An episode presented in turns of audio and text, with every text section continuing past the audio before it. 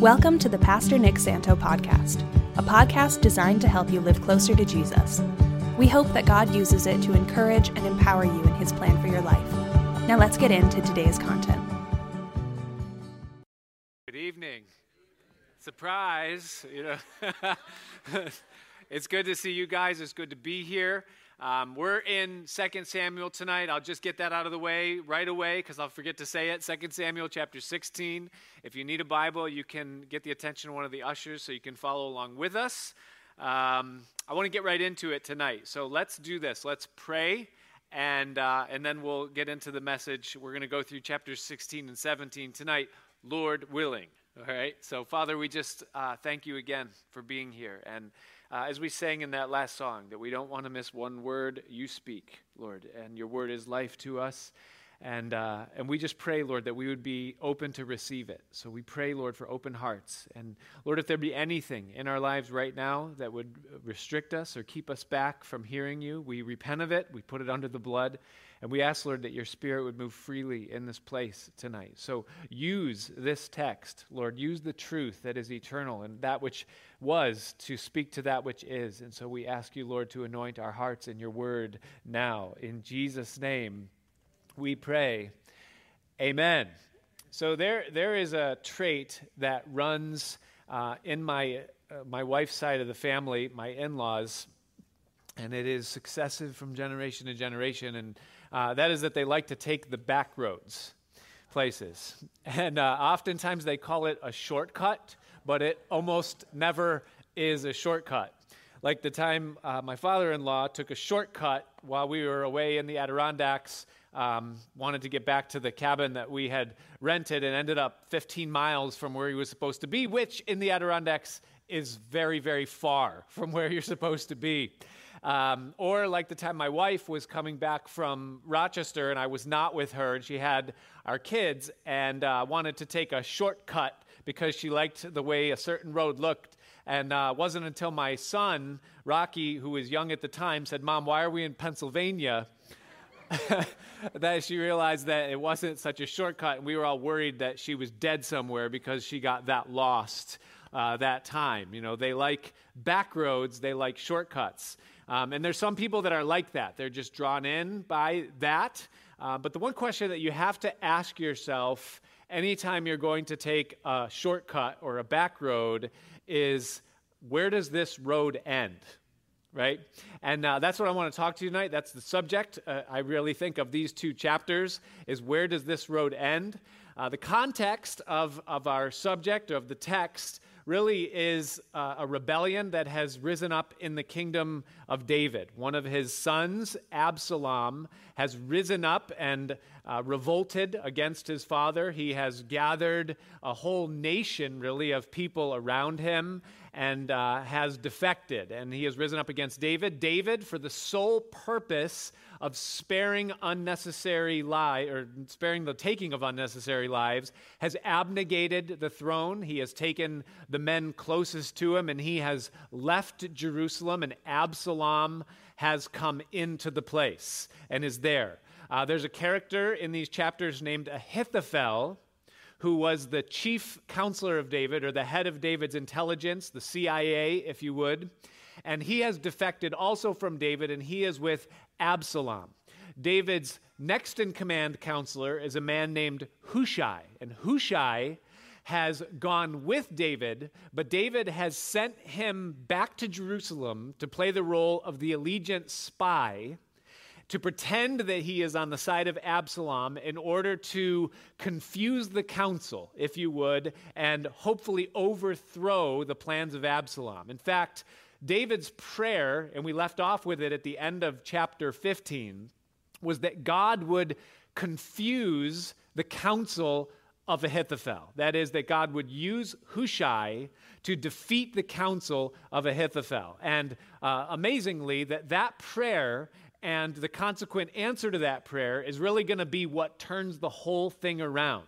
And I just want to remind you of that, that if you're in any kind of a battle tonight, if there's anything going on in your life that seems very serious, that seems like it's going to take a war, that it seems that it's going to take a lot of money or a lot of people or a lot of manipulation on your part, I just want you to know that more often than not, the thing that turns it around for your benefit and for God's will to be done is the prayer that you pray, the simple thing that you thought would never be what would ultimately bring things around. So now we have, as we come to this chapter, we have David in exile, we have his spy, Hushai, in Jerusalem with Ahithophel and Absalom. And David is ascending the Mount of Olives, leaving the city, and moving towards the Jordan River. And it's there that we pick up. So, chapter 16, verse 1.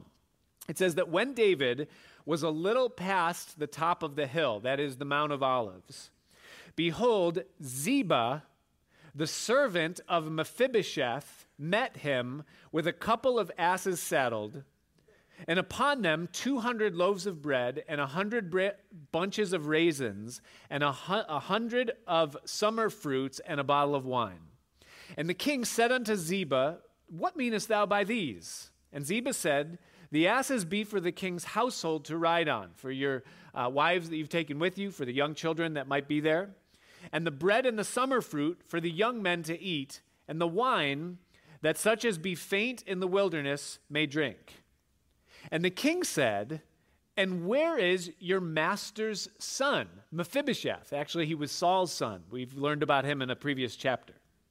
And Ziba said unto the king, Behold, he abides at Jerusalem for he said, Today shall the house of Israel restore me to me the kingdom of my father. Then said the king to Ziba, Behold, thine or yours are all that pertained unto Mephibosheth. And Ziba said, I humbly beseech you that I may feign grace in thy sight, my lord, O king. And so we have a weary, exiled David who's traveling with his uh, military, his advisors, his family. And as he crests the Mount of Olives, he is met by this man, Ziba, whom we, again, we met him in a previous study. Now, Jonathan, who was the son of Saul, the previous king, he had a son who was lame or crippled in both of his feet named Mephibosheth. And when David came into power, he had a desire to do good for a descendant of Jonathan. It was a promise that he had made and that he wanted to keep. And so he brought Ziba, this, I'm sorry, not Ziba, Mephibosheth, this crippled son of Jonathan, into the palace, and he gave Ziba, the man who has now met David, the role and the job of tending to all of Mephibosheth's fields and taking care of all of his property. So Mephibosheth, the crippled son of Jonathan, was David's family now, and Ziba was the employee appointed to take care of all of Mephibosheth's property, so that you understand what's going on. Now, Mephibosheth can't walk. And Ziba sees an opportunity to get out from under this servitude that apparently he doesn't like, and in the process, also to get some personal gain or property for himself.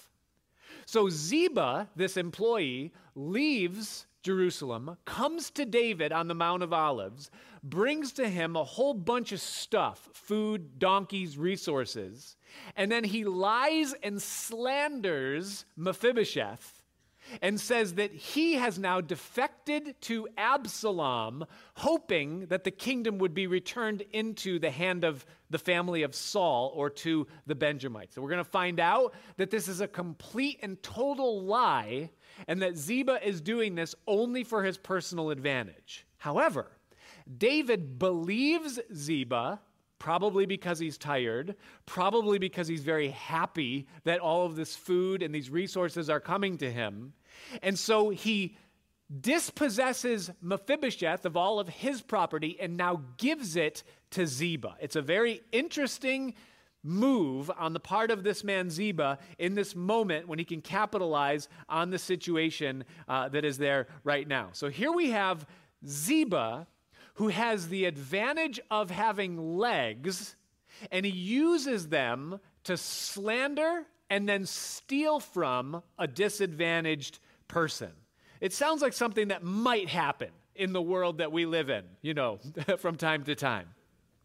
I truly believe that if Jesus were on the earth today, if his ministry, his public ministry, were to take place in this year, in this time, and let's even say in this country, I believe truly that it would be very, very difficult, if not impossible, for us to determine which side of the political aisle Jesus would be on. Now, I know that some of you in here are going, no, no, no, no, it wouldn't. I mean, don't you know the church? I mean, we know what side of the aisle the church stands on. We know what side of the aisle Jesus would be on. I don't think so. Because Jesus does not operate in the confines of party lines or party policies. And here's the bottom line and the reality about earthly politics is that there is both darkness and light on both sides of the political aisle. There are things that are right and there are things that are wrong. And Jesus does not stand on the side of men, he stands on the side of truth and on the side of righteousness. When Jesus was confronting Joshua, when Joshua was about to go into Jericho, and, and he was going to fight a battle, he was going to fight God's battle. Joshua saw Jesus but didn't know who he was. And alarmed by his presence, asked him, he said, Are you for us or for our enemies? And the reply that Jesus gave to Joshua was no. He didn't say he was, he didn't say he wasn't. He said none of the above. And the implication was that this isn't about you and me being on your side, this is about me and whose side you're on. And Jesus stands on Jesus' side. Okay? There's darkness and there's light on both sides of the political aisle. Now, I personally believe in free markets. I believe in the freedom of people to make decisions, and I believe that there is something good in that. However, it also has a dark side. And the dark side of it is that it allows people that have advantages to take advantage and to suppress people that don't have certain advantages. And because of human greed and the fall, there is a dark side to even something that can be good. Now, what we have here is we have a man who has an advantage. His advantage is that he has legs. There's another man who has a disadvantage. He does not have legs. Because he does not have legs, David has made laws and provision for him to be cared for, for him to be protected, for his stuff to be protected, so that people that have advantages that he doesn't have can't take it from him.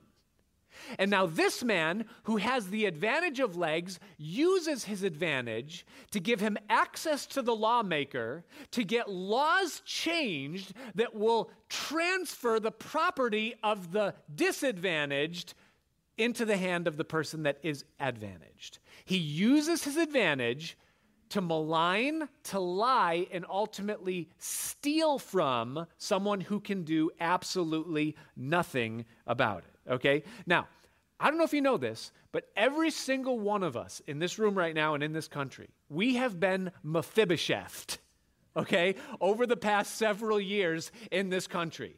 People that have advantages and access to lawmakers have lied and stolen from the rest of those that do not have the advantage or the defenses to prevent that from happening to them.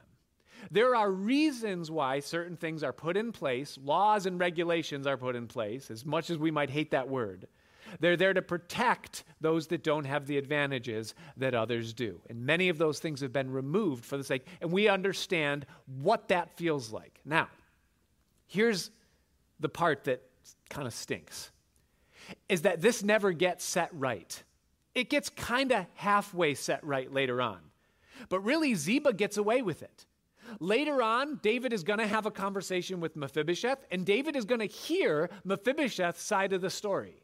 But by the time he gets there, he's so confused and he's so weary because of everything that happened that he just says, Forget it. You guys split everything down the middle, and I don't want to see you anymore.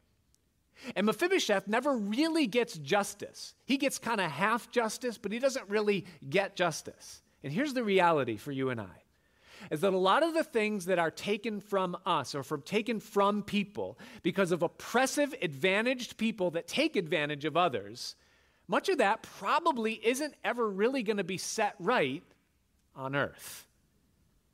But have you considered the end of the road? Have you considered what's going to happen in the end? I want to read to you a passage that I read this week in devotion in Psalm chapter 49. I'm not going to read the whole psalm for time's sake, but you'll get the idea by the couple of verses that I pull out of it. It's a psalm of the sons of Korah, and this man says this this is his uh, objective in verse 4. He says, I will incline my ear to a parable. I will open my dark saying upon the harp. In other words, he says, I want to tell you guys a secret, and I'm going to tell it to you in a song. That sounds like something right out of the 1970s, doesn't it? In verse 6, he says, They that trust in their wealth and boast themselves in the multitude of their riches. So that's who he's speaking about the people that have advantages, that boast in those advantages, and that trust in the wealth that those advantages bring to them. Here's what he says about them in verse 11 He says, Their inward thought is that their houses shall continue forever and their dwelling places to all generations. They call their lands after their own names. Nevertheless, he says, man being in honor abideth not. In other words, just because you have an advantage or you have money or you have honor in your according to your name or connected to your name now, he says that doesn't mean it's going to last forever. He says, For he, that rich man, is like the beasts that perish. In other words, as go the animal kingdom, so goes the humankind. Everyone dies. He says, This their way is folly. Do you see that word there? It means foolish. Yet their posterity approve of their sayings, meaning everybody looks at them and says, Man, I wish I had it like they did. But God looks at them and he calls them fools. It reminds me of something that Jesus said in the Gospel of Luke. He was talking about the man who said, I'm going to tear down my barns and build bigger barns. And Jesus called him a fool. He said, You have no idea that this night your soul is going to be required of you. And then he says, Whose things shall those be that you've prepared for yourself? And Jesus said, And so is everyone that trusts in their riches or is rich in this world but is not rich towards God. In other words, Jesus is blatantly, forthrightly saying, is that if you are rich and you trust in your riches but you don't know God, then you are a fool. Because the end of the road is that you're going to die and you're going to leave all of that behind and you're going to have nothing for all of eternity. The advantaged person truly is the one who lives according to their integrity, that walks with and knows God and lives their life for Him. And though they have little or nothing in this world, they will endure unto eternal life, and what they're given and what they have will last forever. See, so though sometimes there's no justice for Mephibosheth, and Ziba feels like he's won it all, Jesus says you're a fool because you don't understand the end of the road that you're on. Your end, your road will end abruptly and you'll have nothing. But the person who lives for God, their road will continue forever. They may seem lost, but in reality, they're the ones that are truly found. So Ziba here thinks, oh man, I am getting over, I am winning, I am taking the shortcut. But in reality, Ziba is on a road that will come to an abrupt end, and there will be no hope for him in the final uh, analysis of things. Well, Ziba kind of gets his way here. He wins this political uh, battle, in a sense. And then, verse 5. Person number two, not just Ziba, but now Shimei. He wants a shortcut too. And when King David came to Bahurim, behold, thence or from there came out a man of the family of the house of Saul and so Ziba was a servant of Saul. This man's part of the family of Saul. Now you get the idea that the people that were related to and linked with Saul, they didn't like David for obvious reasons. Whose name was Shimei, the son of Gera, and he came forth and he cursed still as he came. And he cast stones at David and at all the servants of King David, and all the people and all the mighty men were on his right hand and on his left. And thus said Shimei when he cursed. He said, Come out, come out, you bloody man. You man of Belial, that means you Satanist, you worshiper of the devil. Cast out, come out of the throne, throw your crown. You're a loser. The Lord has returned upon you all the blood of the house of Saul, in whose place you have reigned, and the Lord has delivered the kingdom into the hand of Absalom your son. And behold, you are taken in your mischief, in your troublemaking, because you're a bloody man. Wow, this is intense. Can you imagine this, this guy Ziba, I'm sorry, uh, Shimei, who now comes out to David? He's this opinionated, entitled, self willed, unruly person who's throwing stones at David and cursing as he does and yelling these accusations, calling him a murderer, a Satanist, an insurrectionist. You know, this whole thing. Here, here is, is, is, is Shimei. Now, watch this. It says, in verse 9, it says, Then said Abishai, the son of Zeruiah, unto the king, why should this dead dog curse my lord the king? Let me go over, I pray thee, and take off his head. And the king said, What have I to do with you, you sons of Zeruiah? So let him curse, because the Lord has said to him, Curse David. Who shall then say, Wherefore hast thou done so? And David said to Abishai and to all his servants, Behold, my son, which came forth of my bowels, seeks my life. How much more now may this Benjamite do it? Leave him alone and let him curse for the Lord has bidden him. It could be of God. It may be that the Lord will look on my affliction, and that the Lord will requite me or repay me good for his cursing this day. And as David and his men went by the way, Shimei went along the hillside over against him, and cursed as he went, and threw stones at him, and cast dust. That's kind of stupid, right? I mean, you're throwing dust from a, a, an opposite mountain. You're the only one breathing it in, you know. The guy looked like Pigpen from Peanuts as he's walking along cursing David and spitting on himself. And it says that the king and all the people that were with him came weary and they refreshed themselves there. And so they're worn out, and all of this is just a- adding onto it. You know, there, there's this thing that Jesus said, and uh, many of you are probably familiar with it. You've probably heard it before. You know, um, Jesus said, Judge not, lest you be you ever heard that one? you know, most people, maybe some people don't know that it was Jesus that said that, you know, but everyone's familiar with that phrase. And Jesus kind of expounded on that by saying this. He, he said that he said, with what measure you meet or give it out, it's with that same measure that it's going to be given back to you again. In other words, Jesus said, what goes around comes around concerning the judgments or conclusions that you come to concerning other people. And that's a universal law of God that that's what's going to happen.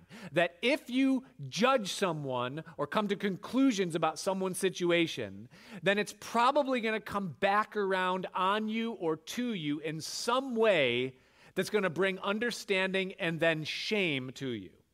I remember. Um, I remember when I was a, a, kid, I went to camp every summer. My parents let me go, and, and it was always fun. It was so much fun that when I'd come home, I'd cry for a day because, you, you know, maybe you've ever had that experience, you know.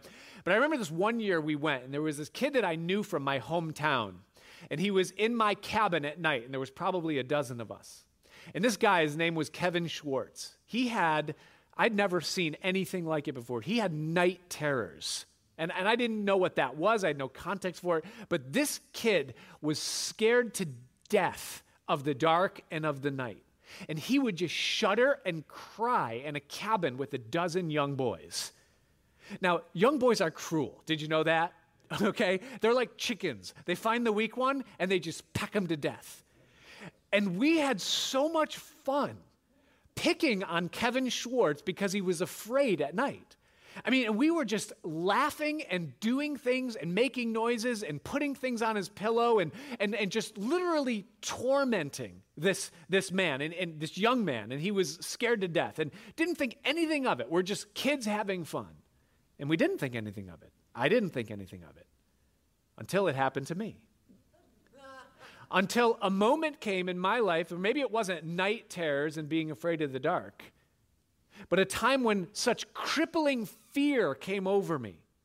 And to know what that felt like, and to have that go through you in, in your mind and not knowing, and, and just the sheer terror uh, uh, of life that can just come for whatever reason that comes. And once what went around from me came around to me, and I experienced what I had laughed at in someone else, immediately what was just innocent fun as a little kid became instant regret and shame and sorrow for the way I had treated him when he was going through what he went through. And to this day, I, I, I hold that regret. From time to time, it, it hits me. And I think about him and, and wonder what happened to him and, and just how cruel that was. You know, it's awful. But I would never feel that. I would never know that if it hadn't happened to me. And here's what I've learned is that every way that I have ever judged someone, laughed at someone, treated someone, for the way that they are that either I don't understand or doesn't make sense, it has in some way come around back on me where I've had to say, oh. Oh. Anybody else in here ever said oh? you know, and you you were judging someone else and, and in and, and realizing that it was you. Listen to something that Paul said. It's Second Corinthians, I'm sorry, First Corinthians chapter 4, beginning in verse 2. Listen to this wise and brilliant instruction for you and I the, the, the shimmy eyes among us that like to conclude things about people not having the full story.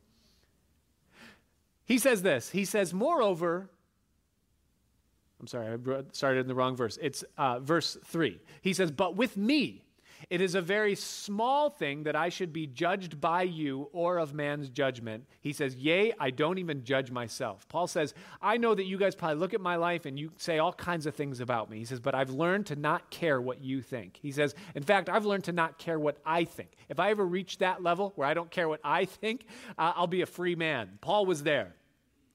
He says, For I know nothing by myself or against myself. Yet I'm, I'm not hereby justified, but he that judges me is the Lord. In other words, Paul says, I, I don't really understand even all that's going on inside of me. And what I have learned is that if I don't understand the fullness of what's going on in a situation, then I better stay out of the situation and not jump to conclusions concerning it because I don't really understand what's going on. And I've learned that that's true even about me. That there are things that I thought about myself that were off or wrong or negative, that in time, God brought it around to help me understand that those things weren't necessarily what I thought they were. And in that, I have learned to not even put too much weight into my self analysis. Therefore, he says, verse 5 judge nothing before the time. In other words, how much do we have the right to conclude about? Nothing. He says, Judge nothing before the time. What's the time? Until the Lord comes, who both will bring to light the hidden things of darkness, meaning that God will uncover the unseen story behind what you are so sure you understand. God will bring the secret things of, uh, of, of the darkness into the light, and He will make manifest the counsels of the heart. And then watch this. This is a great ending to this. He says, Then shall every man have praise of God. He doesn't even say that then shall every man be judged of God, or every man will be condemned, or evaluated, or negated by God. He said that every man will have praise of God. In other words, Paul is giving every single person the benefit of the doubt and he's saying, listen, you're judging and evaluating and concluding things about people that you don't understand even 4% of what the whole story is. And what you're calling negative and bad in someone's life, God is looking at it in the big picture of things that you can't fully understand. And when all of that is uncovered, they may have praise from God in the thing that you're condemning. Think about it. You say, that's an unkept house. God says those are well kept kids, right? We say that is a body that needs a little work. God says there's some things going on in the past of that person that you don't fully understand, and they're fighting in a battle that you don't know, and they've overcome some addictions that, quite frankly, you're still struggling with. And maybe what you're putting emphasis on the outward, they've placed emphasis on the inward. And if you saw the big picture, maybe you wouldn't be so quick to judge what's going on. Shimei understands less than 4% of the big picture concerning David. And yet he is judging based upon what he thinks and what he sees, and he has come to the conclusion that the man after God's own heart, who is the gold standard of kings, that he is a murderer, an insurrectionist, and a Satanist. He is completely wrong. Now, here's what I know about Shimei is that those stones that he's hurling at David, those are the very seeds of his own demise. Because those stones that he's throwing at David today so confidently, thinking that he's so right, nine years from now are going to grow into something that's going to cost him his life. Be careful when you judge people unnecessarily or prematurely because you don't really understand what's going on, and you, in your judging, are sowing the seeds of that very thing coming back upon you, even though it might take nine years. The question must be asked to Sheba, I'm sorry, Shimei, have you considered the end of the road that you've chosen? Because where this is going to lead you is ultimately to your death because of what you're doing right now in insulting, maligning, and casting stones at the king, the king of Israel. Be careful when you throw your stones. What happens at the end of the road? Now, if you're judged, if you're the one who the rocks are being thrown at, if you're the one that's being gossiped about and everybody's jumping to conclusions about what's going on in your life, you say, well, how do you handle that? You handle it like David did. How did he handle it? He didn't fight back, he didn't throw back, he said, Let him curse. Maybe God's going to do something in this. Maybe God's going to use it in some way. And he said, Furthermore, if I just let God fight this battle for me, maybe God will turn it around to be a blessing for me and I don't have to worry about it. And that's exactly what happens. That's the way you're to handle when people judge you that don't really understand everything that's going on in your life. Mind your business and keep going and consider what happens at the end of the road. Well, in verse 15, we come back to the drama between Ahithophel and Hushai, these two intelligence officers. It says in verse 15 that Absalom and all the people of the men of Israel came to Jerusalem, and Ahithophel with him. And it came to pass that when Hushai, the Archite, David's friend, was come to Absalom, that Hushai said to Absalom, God save the king! God save the king! And Absalom said to Hushai, is this your kindness to your friend? Why wentest thou not with your friend? In other words, I know you're David's friend and David's counselor. Like, what are you doing here? Why aren't you with David in the wilderness? And Hushai said unto Absalom, Nay, no, but whom the Lord and this people and all the men of Israel choose, his will I be, and with him will I abide. And again, whom should I serve? Should I not serve in the presence of his son? As I have served in your father's presence, so will I be in your presence. Now, this is very strategic because he is completely 100% spy. He has no allegiance to Absalom at all whatsoever, and yet he is seeking to win a place at the table. You know what's interesting is that he doesn't actually lie to Absalom. He just says to him, Hey, whoever God chooses, that's the one I serve. He never says it's you. He, just said, I'm going to serve whom God has chosen and who all of Israel has chosen. Well, that just happens to be David, but he's appealing to Absalom's ego and his ambitious lust for power, and Absalom believes him and gives him a place at the table. And so Absalom said to Ahithophel, verse 20, Ahithophel being the first defector, the head of David's ex, the ex-head of David's CIA, he said to Ahithophel, Give counsel among you what we shall do. So he says, Hey, Ahithophel, come into the situation room. I want you to give me an intel briefing. Tell me what you think we should do next.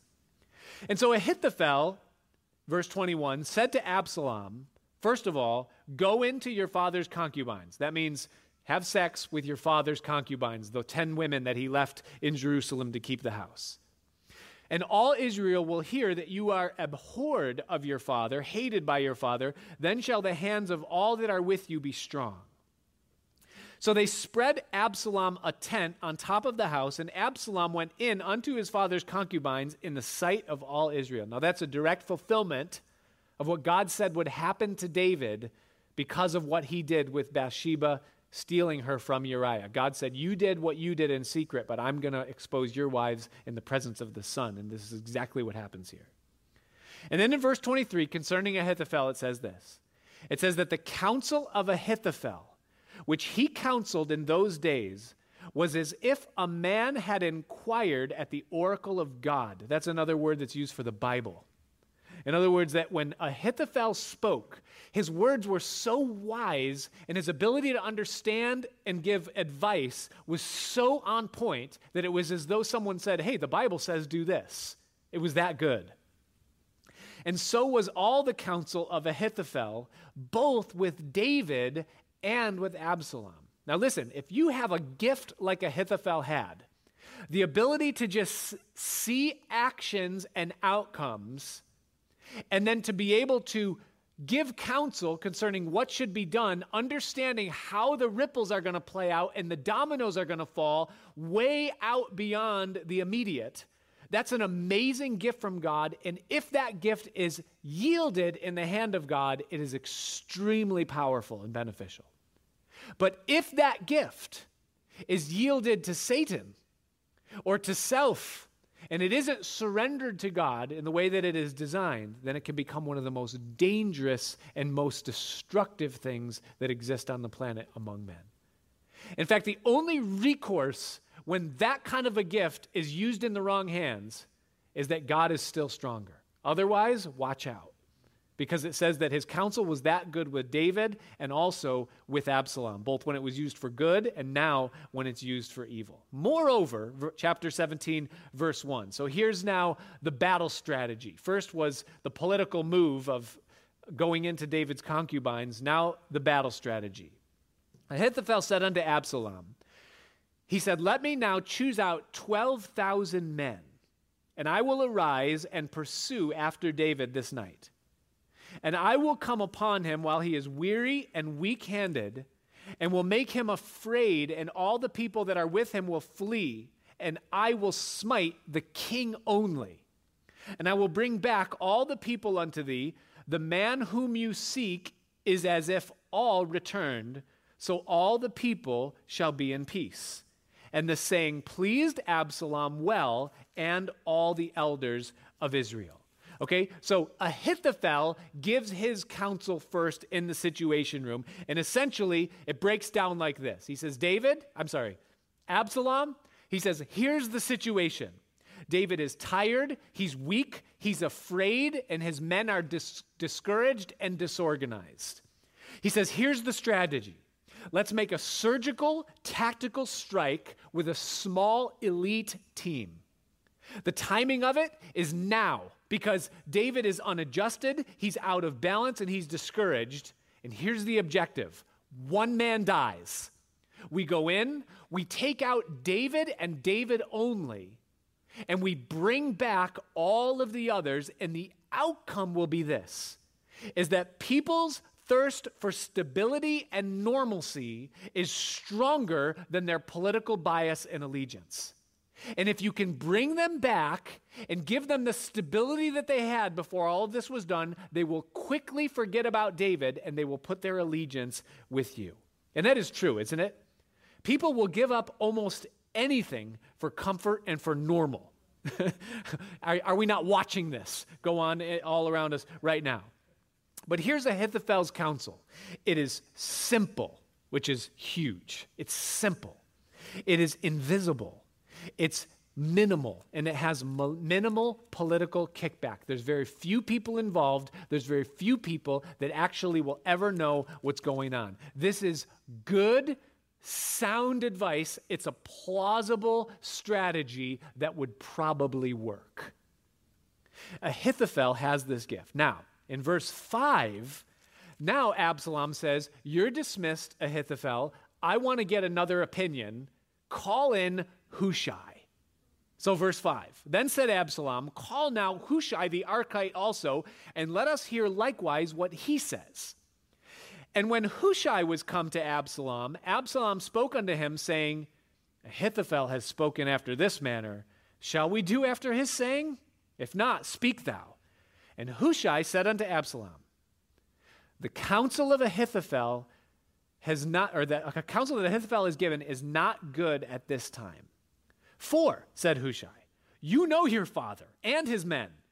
that they be mighty men, and they be chafed in their minds as a bear robbed of her whelps in the field. And your father is a man of war, and will not lodge with the people. He's wise. Behold, he is now hidden in some pit or in some other place. And it will come to pass that when some of them, some of those 12,000 men that Ahithophel wants to send in, when some of those people are overthrown at the first, that whoever hears it will say, There is a slaughter among the people that follow Absalom. And he also that is valiant, whose heart is as the heart of a lion, will utterly melt. For all Israel knows that your father is a mighty man, and they which be with him are valiant men. In other words, if even a few of those 12,000 men die, it will kill the confidence of everyone else who has defected to you, and it will bring chaos and instability in your administration. Therefore, verse 11, I counsel that all Israel, not 12,000, but all Israel generally be gathered unto you from Dan, that's way up in the north, even to Bathsheba or Beersheba, that's way down in the south, as the sand that is by the sea for multitude, and that you go to the battle in your own person, that you lead the charge. You're the leader, lead. So shall we come upon him in some place where he'll be found, and we will light upon him as the dew falls upon the ground. We'll overwhelm him with numbers. And of him and of all the men that are with him, there shall not be left so much as one. We don't just kill David, we kill them all. No more political adversaries for you. There's no two sides of the aisle, there's one side of the aisle. Moreover, if he has gotten into a city, then shall all Israel bring ropes to that city, and we will draw it to the river. We'll comb the entire city, plot by plot, until there be not one small stone found there. And Absalom and all the men of Israel said, The counsel of Hushai the Archite is better than the counsel of Ahithophel. And then it says why. For the Lord had appointed to defeat the good counsel of Ahithophel to the intent that the Lord might bring evil upon Absalom. So now Hushai gives counsel to Absalom that is completely different and contrary to that of the former Ahithophel. First of all, he says, Here's the situation. Yes, weak. Yes, tired. Yes, afraid. However, David is mighty. His men are mighty. He's a man of war. They are agitated like a bear who just lost its child. He's a man of war and he is wise. Have you forgotten who you're dealing with here? And if your men die, all will lose heart. Here's the strategy instead. He says, not 12,000, but all of Israel with you two. Basically, he says, go big or go home. If you're going to do it, do it right. Comb the land. And here's the objective not one man, but kill them all. Kill every last one of them until there's no political a- adversaries and everyone will know that you are a force to be reckoned with. Absalom and your beautiful hair. And he did have beautiful hair. If you weren't here last week, you can read the previous chapter, you know. Well, Absalom hears all this and his chest puffs up and he goes, Man, that sounds really good. But I want you to think about his counsel for a minute. It wasn't simple, it wasn't concise, it wasn't silent, it wasn't easy. It was very complex.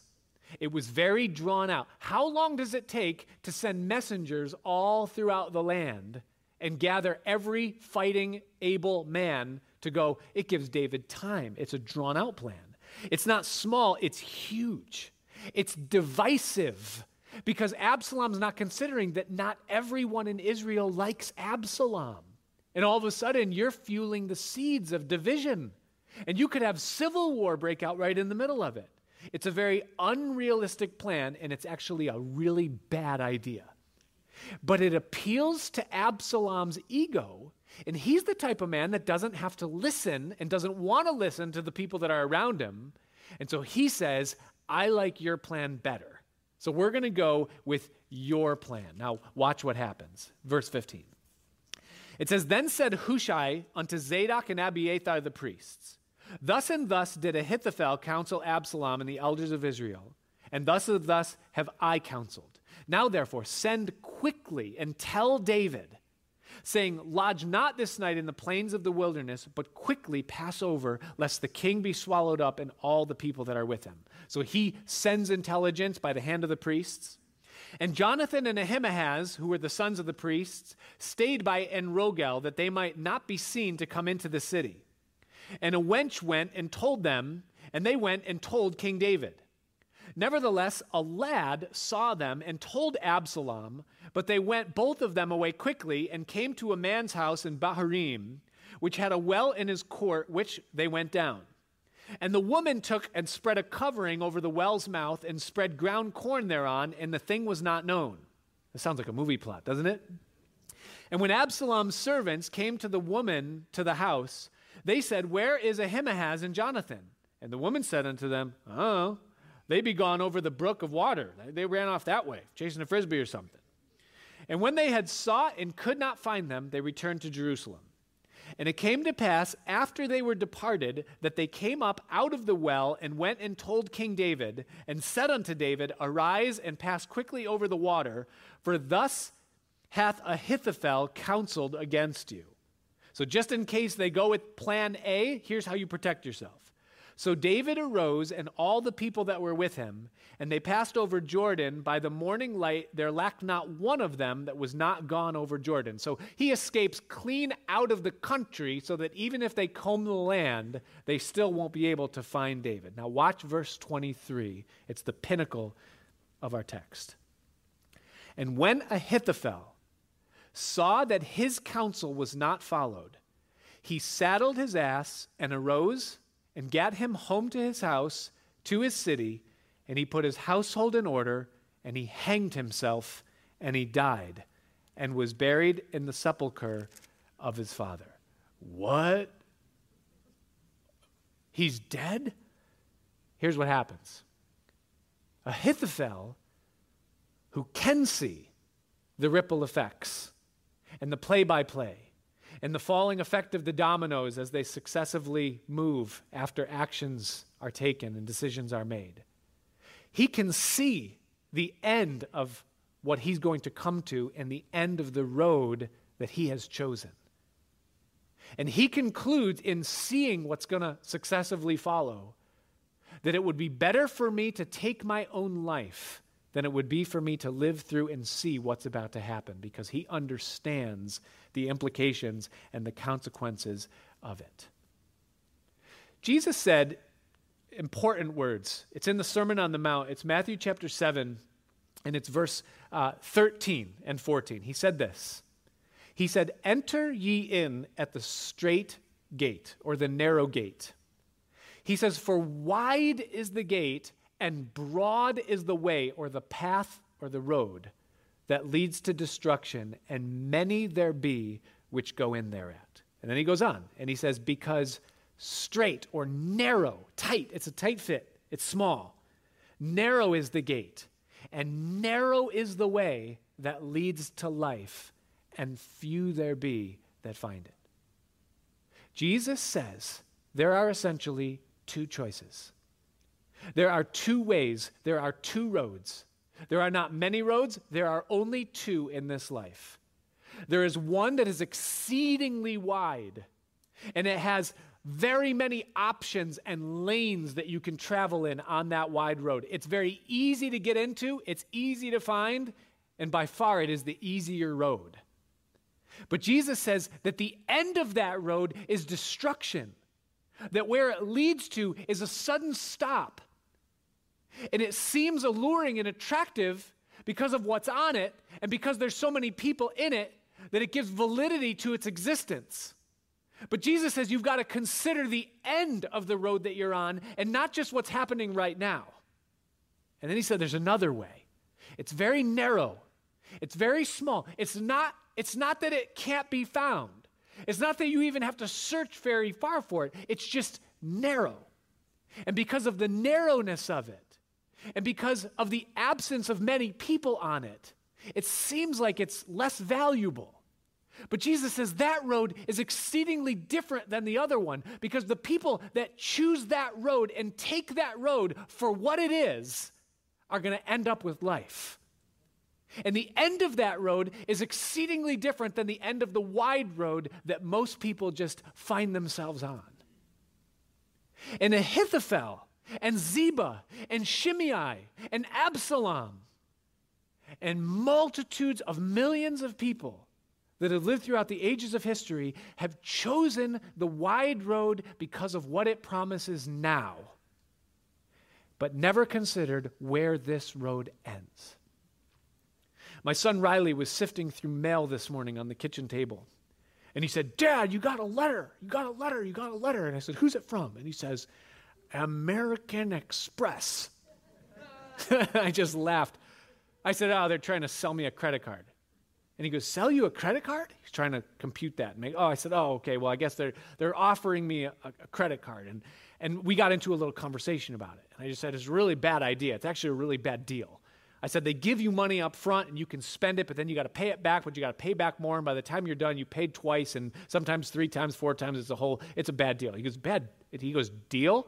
I said, Oh, I, I said, Yeah, I guess it is. The deal is you get it now. That's the deal. You want a TV? You get it now.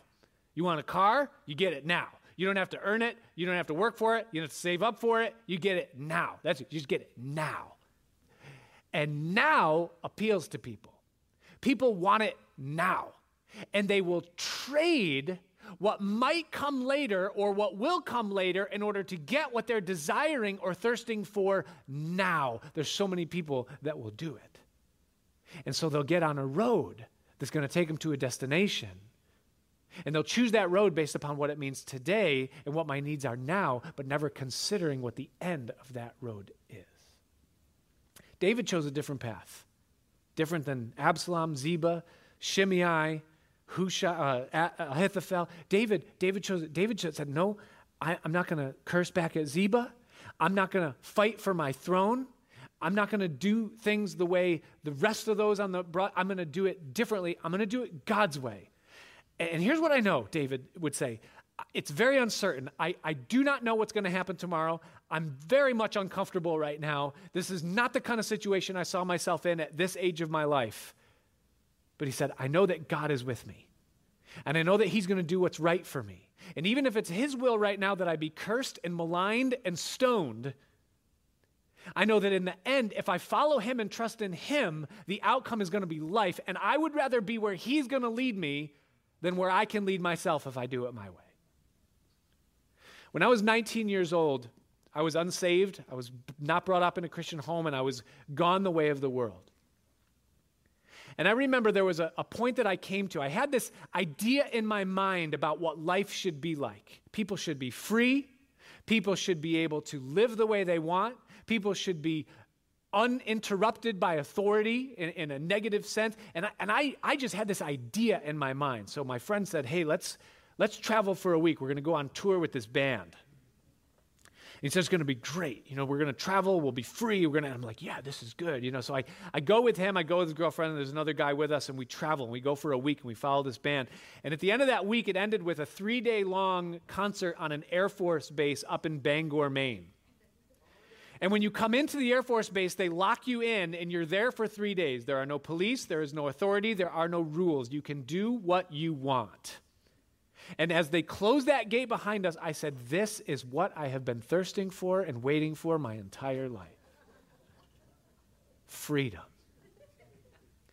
And then I saw people my age, not even 20, with babies strapped to their back selling acid out in the open to everyone, just shouting out, and people flocking to them to buy acid from someone with a baby on their back. I saw old men, too old, with dreadlocks, gray ones, big beards, riding unicycles naked up and down the aisles of where the people's tents were. Naked, not even almost naked, naked that's a picture you can never get out of your mind, you know. And, and I'm sorry for cursing you with it at the end of a Bible study tonight, you know, for the more vivid imaginations out there. I saw people whose sole purpose for being out in the morning was to find a mate for their dog. Hey, does your dog want to? And I looked at my, my friend who I'd gone with, my best friend at the time. I looked at him and I said, Do you see this?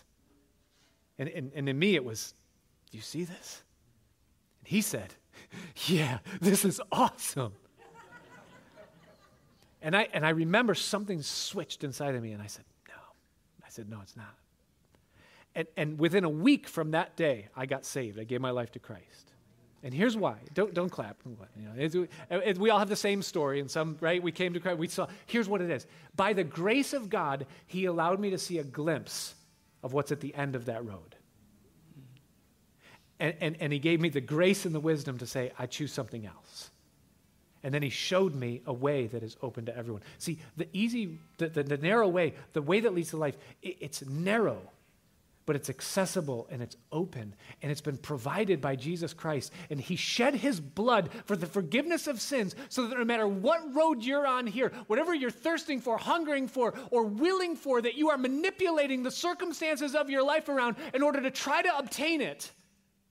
Ultimately, it's just going to end in destruction. But Jesus says, Come unto me, all ye that are weary and are heavy laden, and I will give you rest. Take my yoke upon you and learn of me, for I'm meek and lowly of heart, and you will find rest for your souls. And that way is open. And I beseech you tonight, if you are on the broad path, if you are even on the broad path after being on the narrow path and you're trying to make the two paths one path, the broad path is your will for your life. What you want, when you want it, how you want it. The narrow path is His will, His way. One of those is known but uncertain, and the other one is uncertain but known. He says it leads to life. Jesus said, the Bible says, Jesus is the Bible, right? He's the Word. Isaiah chapter 65, verse 22, he says this. He says, like the life of a tree will be the life of my people. I, I read that for the first time and I thought, does that like mean we're going to live for a long time? Does that mean we stay in one place? Like, what does that mean? I, I understand it doesn't mean that you're going to live in the sense of like forever because trees fall down they don't last forever. But here's the thing about a tree makes it different than a human is that a tree develops and grows for the span of its entire life. It never stops developing.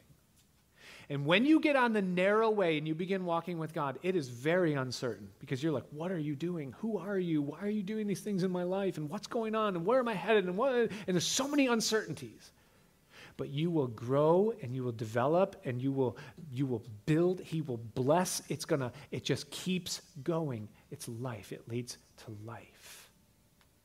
If you don't know the narrow way i beseech you get on it. There's nothing like it. Uncertain but known. Amen, amen. father thank you tonight for your word. We we ask in jesus name that you would continue to reveal yourself to us Thank you for showing us the truths of your word. And tonight, Lord, I pray that you would give every one of us in this place the cognitive, spiritual ability to see the end of the road that we're on right now. And if transition needs to take place, that by the power of your Holy Spirit and the blood of your Son Jesus, you would give us the willingness to repent and turn and the power to change course. So help us, Lord, for we need you now and we trust you now. In Jesus' name. Amen. Let's stand and worship. Thanks for joining us for the Pastor Nick Santo podcast. To regularly receive these teachings, be sure to subscribe so you can get it automatically when it's released. If you find this material helpful, please share it and help us get the message of Jesus out to others. We also appreciate your feedback, so if you would, leave us a review in iTunes or wherever you listen to podcasts, or email us at pastor.nickpc at gmail.com. Until next time, may you continue to love, learn, and live the way of Jesus.